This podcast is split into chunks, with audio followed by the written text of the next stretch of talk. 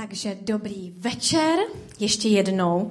Mě dojímá prostě kapela a ta poslechovka a, a Anička, to prostě úplně, ty jazzové tóny, to úplně je můj balzám na moje srdce. Takže moc děkuju. Slyšeli jsme moc krásné MC, kde se mluvilo o Vánocích a o možnosti zúčastnit se vlastně uh, takové akce, kdy pomáháme svobodným maminkám. A to je moc krásný. Nám vlastně to říká, že opravdu Vánoce jsou za dveřmi. A čeká nás spousta rozhodování o tom, jaké koupit dárky, komu koupit dárky. A taky rozhodování v tom, jak přežít ten vánoční stres, ale možná, že řešíš něco vážnějšího, možná, že řešíš něco důležitějšího, protože v každé chvíli, i když se máme dobře a všechno je v pořádku, tak stejně v našich životech jsou nějaké výzvy nebo nějaké otazníky nebo možná i problémy. A mě by zajímalo, co v tuhle tu chvíli řešíš. Jakou máš otázku? A kdyby si měl možnost pozvat tři osobnosti, s kterými se poradíš. Kdo by to byl?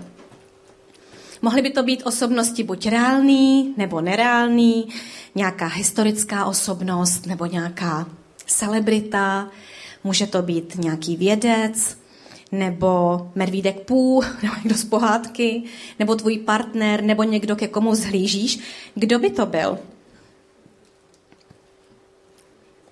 Co by vám k vaší otázce, podvědomé nebo vědomé, asi odpověděl? Tak schválně, jestli už máte aspoň ty tři osoby vybrané, mě by zajímalo, kdo si pozval aspoň jako jednu z těch třech postav Boha. Ježíše nebo Ducha Svatého, Otce Dobře, děkuju. Tak uh, aspoň několik rukou, tak to svědčí o tom, že jsme v kostele na lodi. A taky to svědčí o tom, že nějakým způsobem nás zajímá, co si Bůh myslí. Jaký má Bůh názor na to, co prožíváme nebo co řešíme, jaké máme otazníky. A možná tohle je i důvod, proč chodíš do kostela na lodi, protože přece jenom nějaký ten kazatel by možná měl mít nějaké to boží poselství a možná, že to bude mluvit i do mojí situace. Ale přesto, že nějakým způsobem třeba chceme nebo toužíme potom a slyšet boží názor nebo boží radu v našich životech, nebo za, zažívat jeho hlas, tak ehm, to třeba často nezažíváme. Nebo jsme neměli nikdy takovou podobnou zkušenost. A jeden z důvodů může být i to, že nás blokuje a nebo nám brání usilovat o růst v poznávání božího hlasu takových několik mýtů nebo omylů, ehm, kterým jsem třeba kdysi věřila i já. Já tady těch pár mýtů zmíním. Já před uh, v roce 1991, kdy jsem uvěřila, tak uh, když jsem chodila do nějakého křesťanského společenství, tak jsem si říkala, pokud Bůh opravdu, ještě předtím teda, než jsem uh, uvěřila, tak můj otazník byl, pokud Bůh vůbec existuje, tak určitě nemluví uh, ve 20. nebo v 21. století potom, když už jsem uvěřila, jsem si říkala, pokud Bůh teda existuje a dejme tomu, že by náhodou i mluvil ve 20. jsem byla především ve 20. století, teďka teda už je to 21. století, tak určitě nemluví a když by náhodou mluvil, tak by určitě mluvil jedině k nějakým výjimečným lidem k nějakým výjimečně svatým lidem, k nějakým hodně dokonalým a úspěšným křesťanům. To znamená nějakým kazatelům a pastorům a především v Americe, protože tam, nebo v Africe, nebo v Číně, protože tam jsou určitě lepší lidi. A potom můj další vlastně mýtus byl, A když už by náhodou existoval, náhodou by mluvil, a když by náhodou mluvil ještě k tomu ke mně, tak to musí mít nějakou speciální, božskou, mysteriózní formu. Například zemětřesení, nebo hlas z nebe, nebo nějaké znamení, nebo někdo zaklepe na moje rameno a řekne, pán ti praví. Vezme si toho pána z třetího patra, který mu je 80. Vzala jsem si staršího manžela, ale 80 mu nebylo. A možná, že i ty vědomně nebo podvědomně, jako já kdysi, něčemu podobnému třeba věříš a možná, že ti to stejně jako mě kdysi brání usilovat o slyšení nebo růst v poznávání božího hlasu, protože když o něčem nevíme, nebo nevěříme, že něco takového může být, tak ani nebudeme dávat nějakou svoji energii a čas, pozornost, úsilí a nějakou snahu to více rozvíjet. Takže v dnešním kázání, o čem bude dnešní kázání, já budu dneska mluvit o tom, jak to ve skutečnosti je, že je možné učit se znát Boží hlas a především o tom, jak konkrétně a prakticky rozeznat Boží hlas od mnoha jiných hlasů, pocitů, věmů a myšlenek. A začnu příběhem Eliáše. To byl takový zajímavý týpek, Eliáš, z 9. století před naším letopočtem. Byl to prorok a byl to člověk, který opravdu znal Boha. Znal jeho hlas, přímo s ním komunikoval a zažíval a dělal i spoustu zázraků. A on se odstnul v takové hodně těžké a složité situaci. Uh, utekl daleko, protože mu hrozila smrt, utekl nahoru Horeb a schoval se tam v jeskyni na poput anděla a čekal tam na boží hlas. Protože potřeboval boží radu, boží útěchu, potřeboval jeho navštívení, jeho přítomnost, protože se neskutečně vyčerpal, protože dělal boží práci. To znamená, že nikdy, i když děláš boží práci, děláš to, co máš a jsi ve správný čas, na správném místě, děláš správnou věc, tak stejně se můžeš potýkat s těžkostmi. Stejně se můžeš vyčerpat a vyhořet. A tohle se právě stalo Eliášovi a on potřeboval boží navštívení, potřeboval odpověď do svého života. A stalo se něco hrozně zajímavého. On tam teda čekal, byl schovaný v jeskyni a najednou nastal velký a silný vítr. Rozrážel hory, drtil skály před Bohem, ale Bůh v tom větru nebyl. On stále zůstával v té jeskyni. Po větru zemětřesení, ale Bůh v tom zemětřesení nebyl. Po zemětřesení přišel oheň, ale Bůh v tom ohni nebyl. A po ohni tichý a jemný hlas. A když ho Eliáš uslyšel, zavinul svou tvář pláštěm, šel, postavil se ke vchodu jeskyně a hle, stal se k němu hlas. Co ty tady, Eliáši? Takže Eliáš vychází až ve chvíli, kdy slyší tichý a jemný hlas. Eliáš zná Boha, zná boží hlas. Já už bych tam byla třikrát nebo čtyřikrát venku z té jeskyně, ale Eliáš ho znal a čekal tam přesně na tohle. Takže žádná mysteriózní forma, jak jsem si myslela já, ale velmi tichý, jemný hlas. Bůh k nám mluví často, velmi přirozeně skrze svědomí a skrze další cesty. Ale často to je tak přirozený, že tomu ani nevěříme, že by to mohl být Bůh. To koresponduje se zkušeností ještě dalšího proroka, Joba, kdy vlastně ve 33. kapitole uh, se přesně mluví o tom, co slyšíme často, nebo i sami říkáme. Uh, Bůh ke mně nemluví, ptal jsem se Boha, modlil jsem se, ale nic. Kde on říká, proč si tady, proč si tedy na něj stěžuješ, že nedává na všechno odpověď? A tady je odpověď. Bůh totiž mluví jednou i po druhé, ale člověk si toho ani nevšimne. Člověk to sotva postřehne. Pojďme se podívat na jedno video.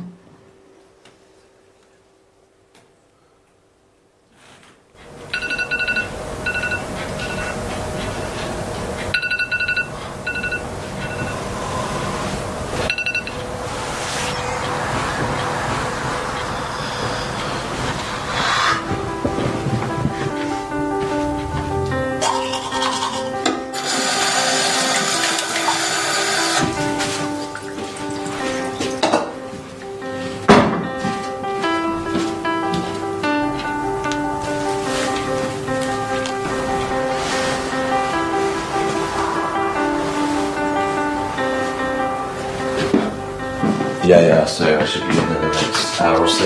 Yeah, no, absolutely, no, no problem. We'll get it. Uh, we'll get it sorted.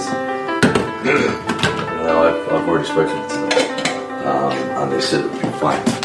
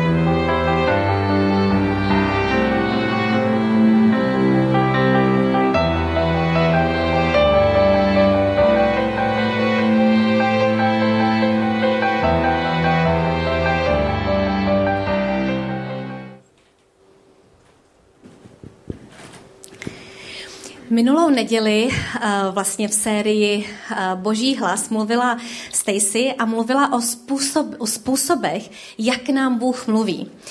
A doporučuji to kázání, bylo úžasný. A ona zmínila takové nejhlavnější tři cesty, tři způsoby. Za prvé skrze Bibli, Vzpomínám si, že kdysi, když jsem krátce uvěřila, byla jsem ještě na střední škole, tak a, přišel takový školník a nějak mluvil o Bohu. Já jsem řekla, ano, já teďka jsem uvěřila a jsem na tom jednom, v jednom křesťanském společenství. A on mi dal takovou čočku, pak jsem zjistila, že to je vlastně svědek Jehovův. A já si pamatuju, že jsem přišla domů a strašně jsem plakala a říkala jsem, bože, musíš mi pomoct, jestli jsem prostě v nějaký sektě, jestli jsem prostě špatně, já potřebuji odpověď od tebe, já půjdu klidně kamkoliv, ale já potřebuji znát pravdu. A udělala jsem něco, co uh, nedoporučuji a obvykle to nedělám, ale dala jsem si prst do Bible otevřela jsem ji. A otevřela jsem ji vlastně v Janovi a jedna, jedna z věcí, kterou on mi se snaž, strašně snažil vysvětlit, bylo, že Ježíš není Bůh. A hned vlastně v prvních verších v tom Janovi bylo, že, on, že Ježíš je slovo a to bylo, slovo bylo u Boha a Bůh a slovo byl Bůh. A pro mě to byla odpověď, která byla přímo od Boha. Prostě Bible je živá kniha a mluví k nám. Dále Bůh k nám mluví skrze lidi. Asi se vám mnohokrát stalo, nebo mně se mnohokrát stalo, že aniž bych to plánovala nebo někdy se i ptala, tak někdy někdo řekl něco, co mě absolutně zasáhlo a ten člověk třeba ani nevěděl, že to je do mojí situace nějaká odpověď. Pamatuju se třeba, že jednou jsme byli někde na dovolené u Benešova a já jsem se tam šla projít jakoby z hotelu a ptala jsem se Ježíše na nějaké konkrétní otázky. A když jsem se vracela potom na, hot, na hotel, tak naše děti poslouchají uh, Enveje, to je takový křesťanský rapper, zdravím Enveje, když tak.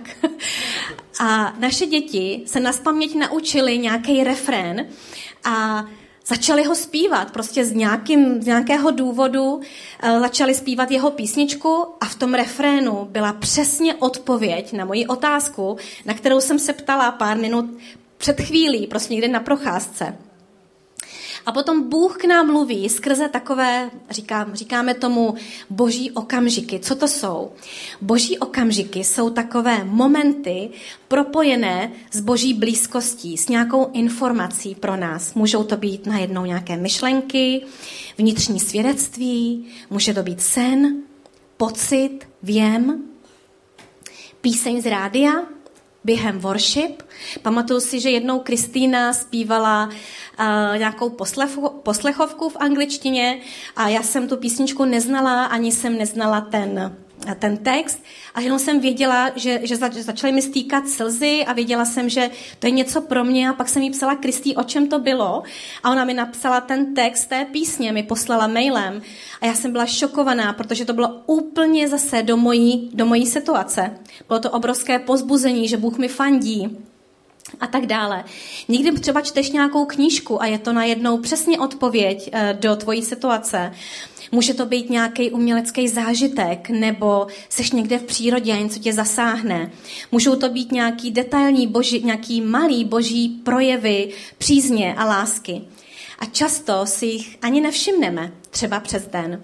Nebo je považujeme za nějakou náhodu, za samozřejmost. Ale eh, v Novém zákoně se říká, že všechny dobré a dokonalé dary jsou od Boha, od Otce. A já jsem přesvědčená o tom, že každý člověk, který pozval Ježíše do svého srdce a dal mu autoritu nad svým životem, kdo je následovník Ježíše Krista, tak má v sobě schopnost slyšet a rozumět Božímu hlasu. Ale že se to učíme stejně jako malé dítě se učí rozumět svým rodičům, učí se vlastně rozumět lidské řeči a tomu významu toho slova. Takže já třeba řeknu pár příkladů. Vím, že když jedno z mých dětí, když bylo malý, tak, upadla, tak upadlo a když třeba ho bolelo bříško, tak se mu dávala obklad. A teďka, když upadlo, tak pořád plakalo a jenom říkalo slovo uh, poklad pořád poklad a plakala. Říkám, ano, miláčku, seš můj poklad, pojď tady to vyčistíme, zalepíme. Ne, poklad, poklad, pořád plakal. A po týdnu mi došlo, že myslel obklad. Protože víte, že když dáte dětem obklad, tak už to přestane bolet, nebo když to zalepíte. A, nebo jedno z dalších mých dětí vlastně pořád tvrdilo, že nechce jíst ty praporky. Pak mi došlo, že to byl pórek na kostičky v Číně. Uh, nebo jedno z mých dětí s kým otevřelo šuplík a vzalo otvírák a chodilo uh, po bytě a křičelo mám radost, mám radost. Asi někde zažil, že jsme otevřeli někde něco, nějakou lahev, možná měli jsme radost, já nevím. uh, potom vám děti už trošku vyrostou a říkají další věci. Vím, že nedávno můj mladší syn, když jsem ho uspávala, tak si všimnul, že nejsem odlíčená tak se mě ptal, mami, ty nejseš odlíčená? A já jsem řekla, ne, ještě ne.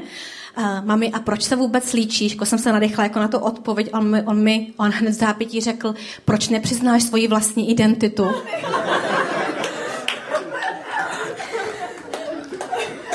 Nebo jsme si házeli, takový ještě, jsme si házeli létajícím talířem a on takový hodně pozbudivý, hrozně pozitivní a já jsem to hodila někam mimo a říkám, mami, dobře si to hodila, kdybych stál tamhle.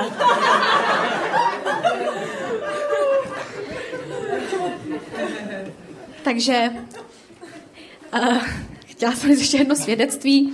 Uh, před několika lety uh, jsem se ptala Ježíše, uh, co mi doporučuje za práci. Já jsem končila mateřskou dovolenou, měla jsem jednu pracovní nabídku, ale uh, pro mě je hodně důležitý a klíčový, když to jsou opravdu nějaká zásadní rozhodnutí, dát Ježíšovi ten prostor a pozvat ho do těch svých rozhodnutích a dát mu tu autoritu a, a svolení k tomu, že, že může, že mi může říct, co je jeho pohled, jeho názor.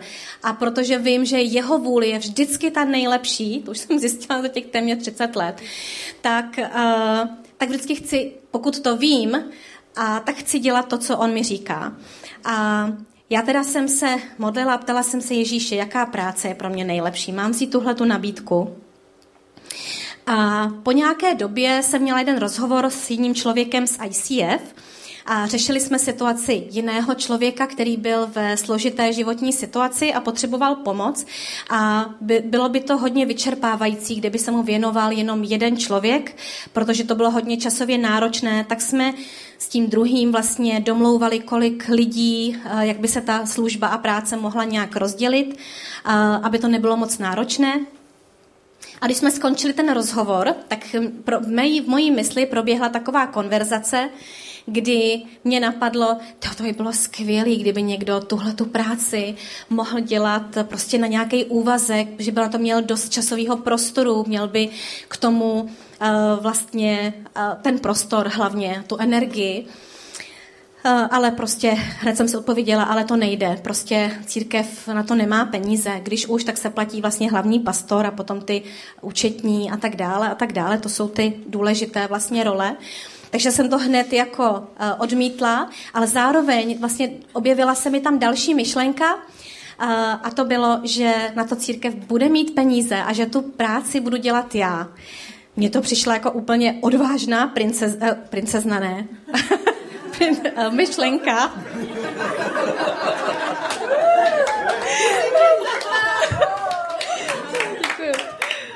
Um, odvážná myšlenka. Takže já jsem... uh, takže já jsem uh, jenom, jenom řekla, bože, tohle, jakoby, jestli to, je, jestli to seš ty, jestli to je tvoje vůle, tak ať se děje tvoje vůle, ale já v tom nebudu dělat absolutně nic. Vůbec nikomu jsem to neřekla. Uh, potom jsem v rámci svého pravidelného čtení Bible který se mi ale vždycky nedaří, abyste si nemysleli, že každý den jako dělám všechno dokonale, to určitě ne. Jsem četla v Nehemiáši třetí kapitolu a hrozně mě tam překvapily uh, některé věci. V té třetí kapitole je normálně praktický výčet konkrétních jmen lidí, kteří pracovali na božím chrámu, protože Nehemiáš vlastně přišel, začal budovat, obnovovat ten zničený boží chrám. A tam byly jména jako Eliašip se svými bratry, postavili ovčí bránu, upevnili trámy, osadili vrata, potom Zakur, eh, muži z Jerucha, syn, eh, nějaký synové Senao, Senaovi, eh, pak tam byl nějaký Meremot, Mešulam, Sádok, Melatiáš Gibeonský, Jojada, muži z Gibeonu a z Micpy, zlatník Uziel, mastičkář Chananiáš. A prostě bylo úplně konkrétně napsáno jméno a co udělal prostě opravil tisíc loktů hradby až k hnojné bráně. Bych chtěla vidět takovouhle bránu. Pecnou věž a tak dále. A mně to říká jednu věc, že Bůh ví o každém detailu, který pro něj děláme Ježíš. Ježíš ví, co pro Ježíše děláme. A dokonce v Novém zákoně je takový verš, že Bůh se nezapomíná nezapomíná na naši pracovitou lásku, kterou projevujeme ke všem svatým. Tím myslíme uh, lidi v církvi, lidi, které, kteří tady jsou, to, že vlastně tady uh, někdo přijde a svítí, někdo tady právě vymaloval zeď, jak říkal Tomáš, někdo uh, hraje nebo zpívá, někdo uklízí toalety. Bůh o každém detailu ví a dává nám za to odměnu pamatuje si to. A když jsem četla tyhle ty verše, tak najednou mě napadla opět myšlenka. Doteď si se starala o svoji rodinu, je, zač- je čas začít budovat boží rodinu. A když, mě, když tohle to mě napadlo, tak jsem opět jenom řekla Ježíši, jestli to seš ty, jestli tohle chceš, tak ať se děje tvoje vůle, ale já v tom nebudu vůbec nic dělat. Neřekla jsem to dokonce ani mému manželovi, Benediktovi. Uh, a pak se stala vlastně ještě třetí věc. Já jsem přicházela nějakou neděli do ICF a jste se si všimli, tam je takový dřevěný můstek. A když jsem vlastně přicházela po tom můstku, tak jsem měla takový boží moment, jak, jsem to vlastně, jak vlastně je to občas nazvané, možná to někdy slyšeli, tak najednou jsem měla pocit, jako by Bůh zalil prostě moje srdce obrovskou láskou a já jsem mě začaly stýkat prostě slzy a měla jsem obrovskou touhu vlastně pomáhat lidem a, a vlastně sloužit a protože jsem najednou vnímala obrovskou lásku k těm lidem. A pak plynul čas a Dan vlastně přišel k nám na návštěvu a nabídnul mi částečný úvazek v ICF. A pak až zpětně jsem se dozvěděla, že ani to jsem vůbec jako netušila, že Dan měl takové uh, interní a externí výběrové řízení, které vlastně, o kterém nikomu neřekl, že vlastně měl několik otázek, nějaký filtr a tím filtrem vlastně uh, prošlo asi mnoho lidí a v tom filtru jsem nějak zůstala já a Potom vlastně se radil ještě s dalšími vedoucími a na základě toho všeho, aniž já bych cokoliv tušila, aniž cokoliv bych pro to udělala, tak potom jsem tuhle tu nabídku dostala. Takže to se nějak jakoby zaklaplo, potvrdilo. A možná, že tohle třeba jakoby je jeden takový jako velký příběh, pro mě aspoň byl, ale jak poznám v těch všech mých zkušenostech nebo v těch našich zážitcích, pocitech a věmu, věmech, jak poznáme, že tohle byl boží hlas. Jak poznáme, že tohle je to, jak nás Bůh vede. Další mýtus totiž je, že zase všechno, co nás napadne, nebo každý věm, nebo každý sen, každá intuice a každý pocit, že je od Boha, to je absolutní mýtus. Já, roz, já, si, já věřím tomu, že jsou tři druhy snů například. Jeden může být, eh, možná čtyři, jeden je, může být od Boha sen, ano, může být někdy od ďábla sen, někdy to může být uh, náš lidský syn, co, sen, co prostě nespracuje náš mozek přes den, tak vlastně v noci se odklopí ta cenzura a vlastně uh, nějak naše duše nějakým způsobem pracuje. A potom je čtvrtý typ snu a já mu tomu říkám pizza dream. Když se špatně najíte, tak potom máte taky divoký sny. Takže jak to poznat? Máme takové tady čtyři filtry, takové aspekty kvality, které nám pomohou oddělit to, co určitě od Boha není. Prvním aspektem je pokoj plus. Vnímám v té situaci nebo v tom věmu boží pokoj, okořeněný povzbuzením, pocitem bezpečí. Vnímám povzbuzení a ne odsouzení. Protože ve Filipským se píše, ničím se netrapte, všechno svěřte v modlitbě Bohu, své prozby i díky za jejich vyslyšení.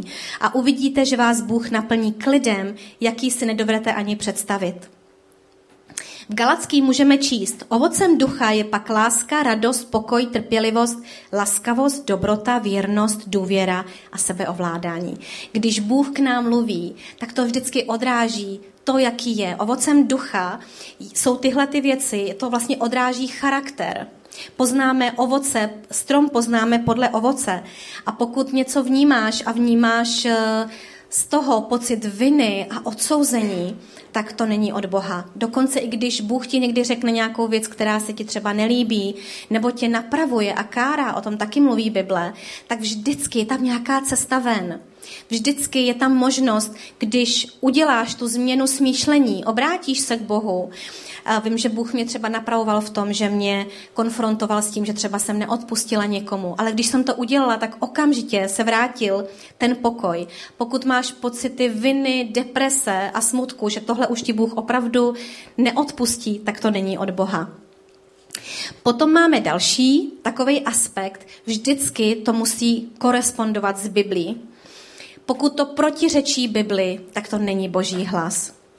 Potom je třetí aspekt, který je takový praktický, říkám tomu červená nit, a to je otázka, odpovídá to dlouhodobému kontextu? Jestli tě Bůh třeba vede do nějaké práce nebo eh, do něčeho jako důležitého, klíčové, tak to není tak, že se jednou probudíš a a, a všechno je prostě jinak. Ale že vlastně dlouhodobě vidíš jakoby víc jako potvrzení, věmů a tak dále. Takže já třeba ještě předtím, než uh, jsem vlastně nastoupila do ICF, tak já jsem vždycky chtěla být jako dítě učitelkou. V pubertě jsem se hlásila na konzervatoř na herectví. Nakonec jsem se tam nedostala a skončila jsem na střední ekonomické škole. A vlastně pak jsem měla ještě příležitost vystudovat vzdělávání dospělých a kurzy a tak dále. A když jsem se pak podívala zpátky, tak jsem vlastně viděla, jak všechny ty jednotlivé kroky do sebe zapadly. Že vlastně všechno, co teďka dělám, v sobě obsahuje ty věci, které jsem se předtím naučila. Nejvíc to herectví. Tady bych ještě ráda zmínila jenom jednu věc. Možná, že třeba máš pocit nějakého selhání v tom, že se ti nedaří dlouhodobě vyřešit nějaký problém. Já si pamatuju, že pro mě to, že jsem se nedostala na konzervatoř, byl obrovský problém. Chtěla jsem skočit z mostu, můj život skončil, ale dneska zpětně vidím, že to nebyl neúspěch. Byl to nějaký krok, nějaká, nějaká cesta pro mě, která byla důležitá v tom celkovém kontextu. A posledním čtvrtým aspektem je potvrzení. Přísloví říká, ve množství rádců je záchrana.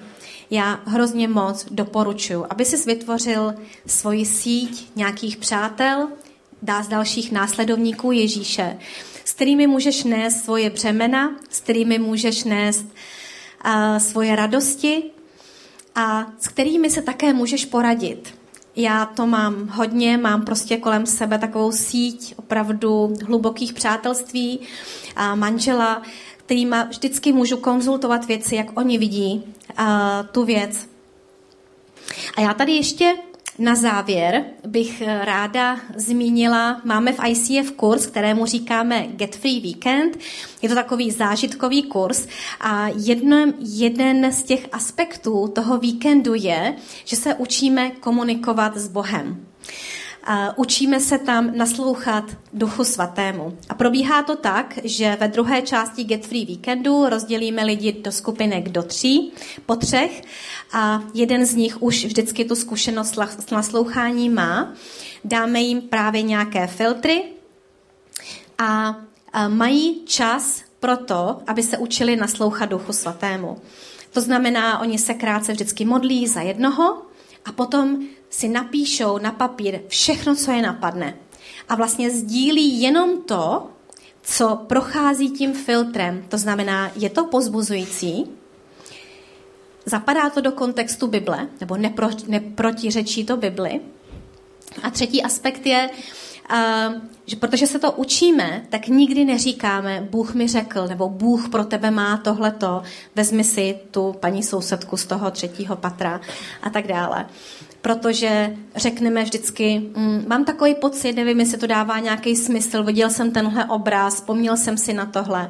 A lidi mají právě velkou svobodu a možnost uh, vlastně buď to přijmout, protože to zapadlo do jejich situace, nebo to zahodit, protože to vůbec nezapadlo, a nebo to můžou takzvaně zaparkovat, nějakou tu myšlenku, protože třeba se to potvrdí v budoucnosti. Pojďme se podívat na jedno video.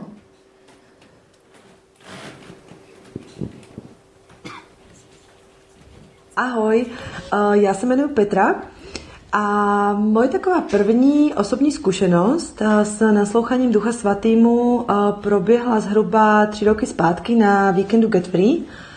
No a pamatuju si, že to bylo ve skupince úplně cizích lidí, které jsem vlastně neznala a bylo to takový zvláštní a říkala jsem si, co od toho mám čekat, že vlastně i oni mě neznají.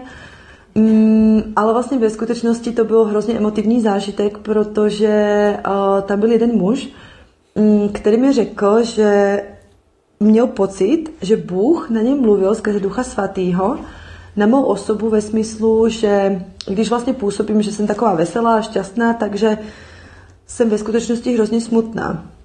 A že mě Bůh obveselí tím, že mi dá syna. Uh, pamatuju si, že to bylo hrozně šokující, protože já jsem byla v takové velice těžké uh, situaci a životním období po prvním potratu a my jsme si vlastně miminko s manželem hrozně přáli. Takže jsem vůbec nerozuměla, nechápala, co se děje. Um, každopádně já jsem se pak vrátila asi po měsíci jsem se dozvěděla, že jsem těhotná. No a vlastně i přesto, že celé těhotenství bylo hrozně komplikovaný, i porod, i následná péče, protože můj syn se narodil dva měsíce dřív, tak vlastně teď už vím, že v jeho dva a půl letech je fakt jakoby každodenním důkazem toho, že Bůh existuje a že nás hrozně moc miluje. Takže pro mě bylo naslouchání uh, úplně special zážitek.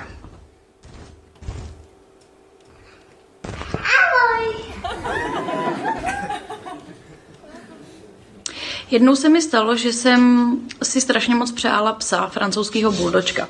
Byla jsem do nich úplně zblázněna a představovala jsem si, jak si pořídím toho pejska, pořídím mu obleček, takový červený šatičky s bílýma puntíkama, sobě pořídím taky, takový ty pěkný retro, červený, ty puntíčky hezky bílý. A mám chodit na procházky a bude to strašně cool. No a tak eh, jsem se za to modlila a přišlo mi fakt jako zvláštní, že se modlím prostě za psa, aby mi Bůh dal psa a ne za nic pořádného. A pak jsem to tak nějak nechala být, jela jsem na Get Free Weekend a tam jsme se rozdělili do skupinek a naslouchali jsme Duchu Svatému. Byla jsem tam ještě s dvěma dalšími lidmi, který jsem neznala a přišlo mi to takový, ty jo, my o sobě nic nevíme, neznáme se a teď máme jako prostě něco sdílet spolu a, a moc se mi do toho nechtělo. Modlili jsme se, naslouchali jsme a jeden ten člověk mi řekl, že uh, viděl, nebo že má pocit, že mě vidí v červených retrošatech s puntíkama a že mu to přijde jako hrozně legrační a vtipný. A já jsem si vzpomněla na to, za co jsem se vlastně modlila nedávno a dávalo mi to smysl. Druhý člověk mi řekl, že tam jako vnímal psa, že viděl prostě, jak jsem někde se psem.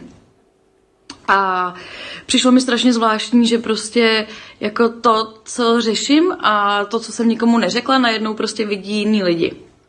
Přijela jsem domů a začala jsem tak jako pátrat po tom buldočkovi, že bych si ho koupila a vyskočil na mě vlastně spolek, který zachraňuje psy a hledá jim nové rodiny. A tak jsem vlastně přišla k boxi, kterou jsem adoptovala a povedlo se mi vlastně se zapojit a pomáhat týraným a opuštěným psům dočasnou péčí a to vlastně dělám dodnes.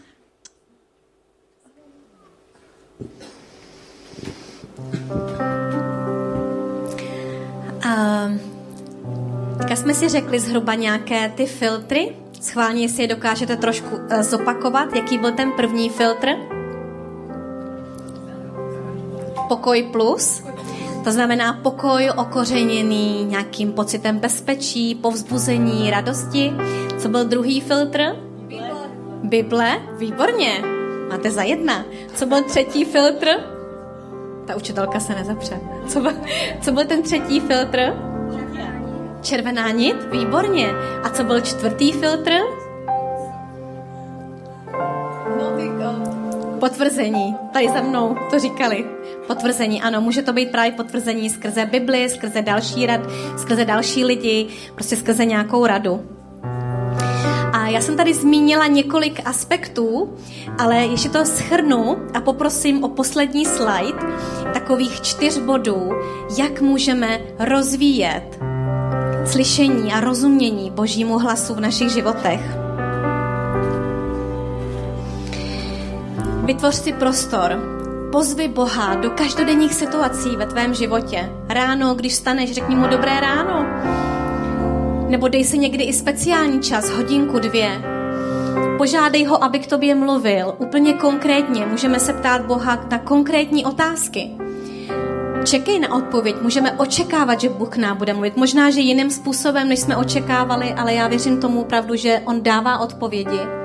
A hledejme na prvním místě Boha a jeho přítomnost Protože pokud hledáme jenom ty odpovědi a řešení, někdy, někdy je to tak, že se modlíme, Bože, požehnej ty naše plány. Jo, Ježíši, já bych si chtěl vzít, já bych si chtěla vzít tohohle toho muže. Já už jsem to vymyslela, jo. Hele, já jsem tady si tohle všechno proskoumala. Eh, dívala jsem se na to, jak se chová ke své matce, to byl můj takový filtr. Uh, protože jsem věděla potom, jak se bude vlastně chovat ke mně, až mě bude 40 nebo 50. Dívala jsem se, jaký má charakter v těžkých a stresových situacích a hlavním, mým, hlavním prioritou bylo, aby miloval Boha. Takže uh, někdy třeba máme nějakou představu, jak mají věci být, nebo kde máme pracovat a tak dále. A někdy se jenom modlíme, Bože, požehnej naše, naše plány. Ale když dáme Bohu prostor a pozveme ho k tomu, Ježíši, co je fakt tvůj názor? Tak je to o tom, že hledáme s ním vztah. Bůh po nás touží, Bůh nás má opravdu rád. Já mám čtyři děti a já jsem si někdy říkala, to nevadí, když s Bohem nebudu mluvit, jo, nebo nebudu číst Bibli, on jich má dost, na světě má jich 6 miliard. Ale když pak jsem měla svoje děti, tak jsem si uvědomila, že i když mám čtyři, tak je to rozdíl, jestli jedno dítě nemám nebo s ním nemám vztah, protože každý z nich je tak strašně speciální a originální a úžasný, že by mi hrozně chybělo. Chyběl mi ten hluboký vztah a já věřím, že to je stejný s Bohem, že pokud s ním mluvíš, Bůh, o te, Bůh touží po tvém srdci a usiluje o tebe. A není to jedno, jestli máš čas s Bohem nebo ne, i když je další 6 milionů lidí, protože ten vztah, který má s tebou, nemůže mít s nikým, opravdu s nikým jiným. Jsi naprostý originál. Takže já bych teďka, bych vám chtěla dát takovou příležitost, my tak na půl minutky budeme jenom hrát píseň a já bych vás chtěla pozbudit, abyste se Ježíše zeptali na to, co je vaše otázka, co je váš problém, co je vaše výzva, co řešíte. Čekejme na odpověď.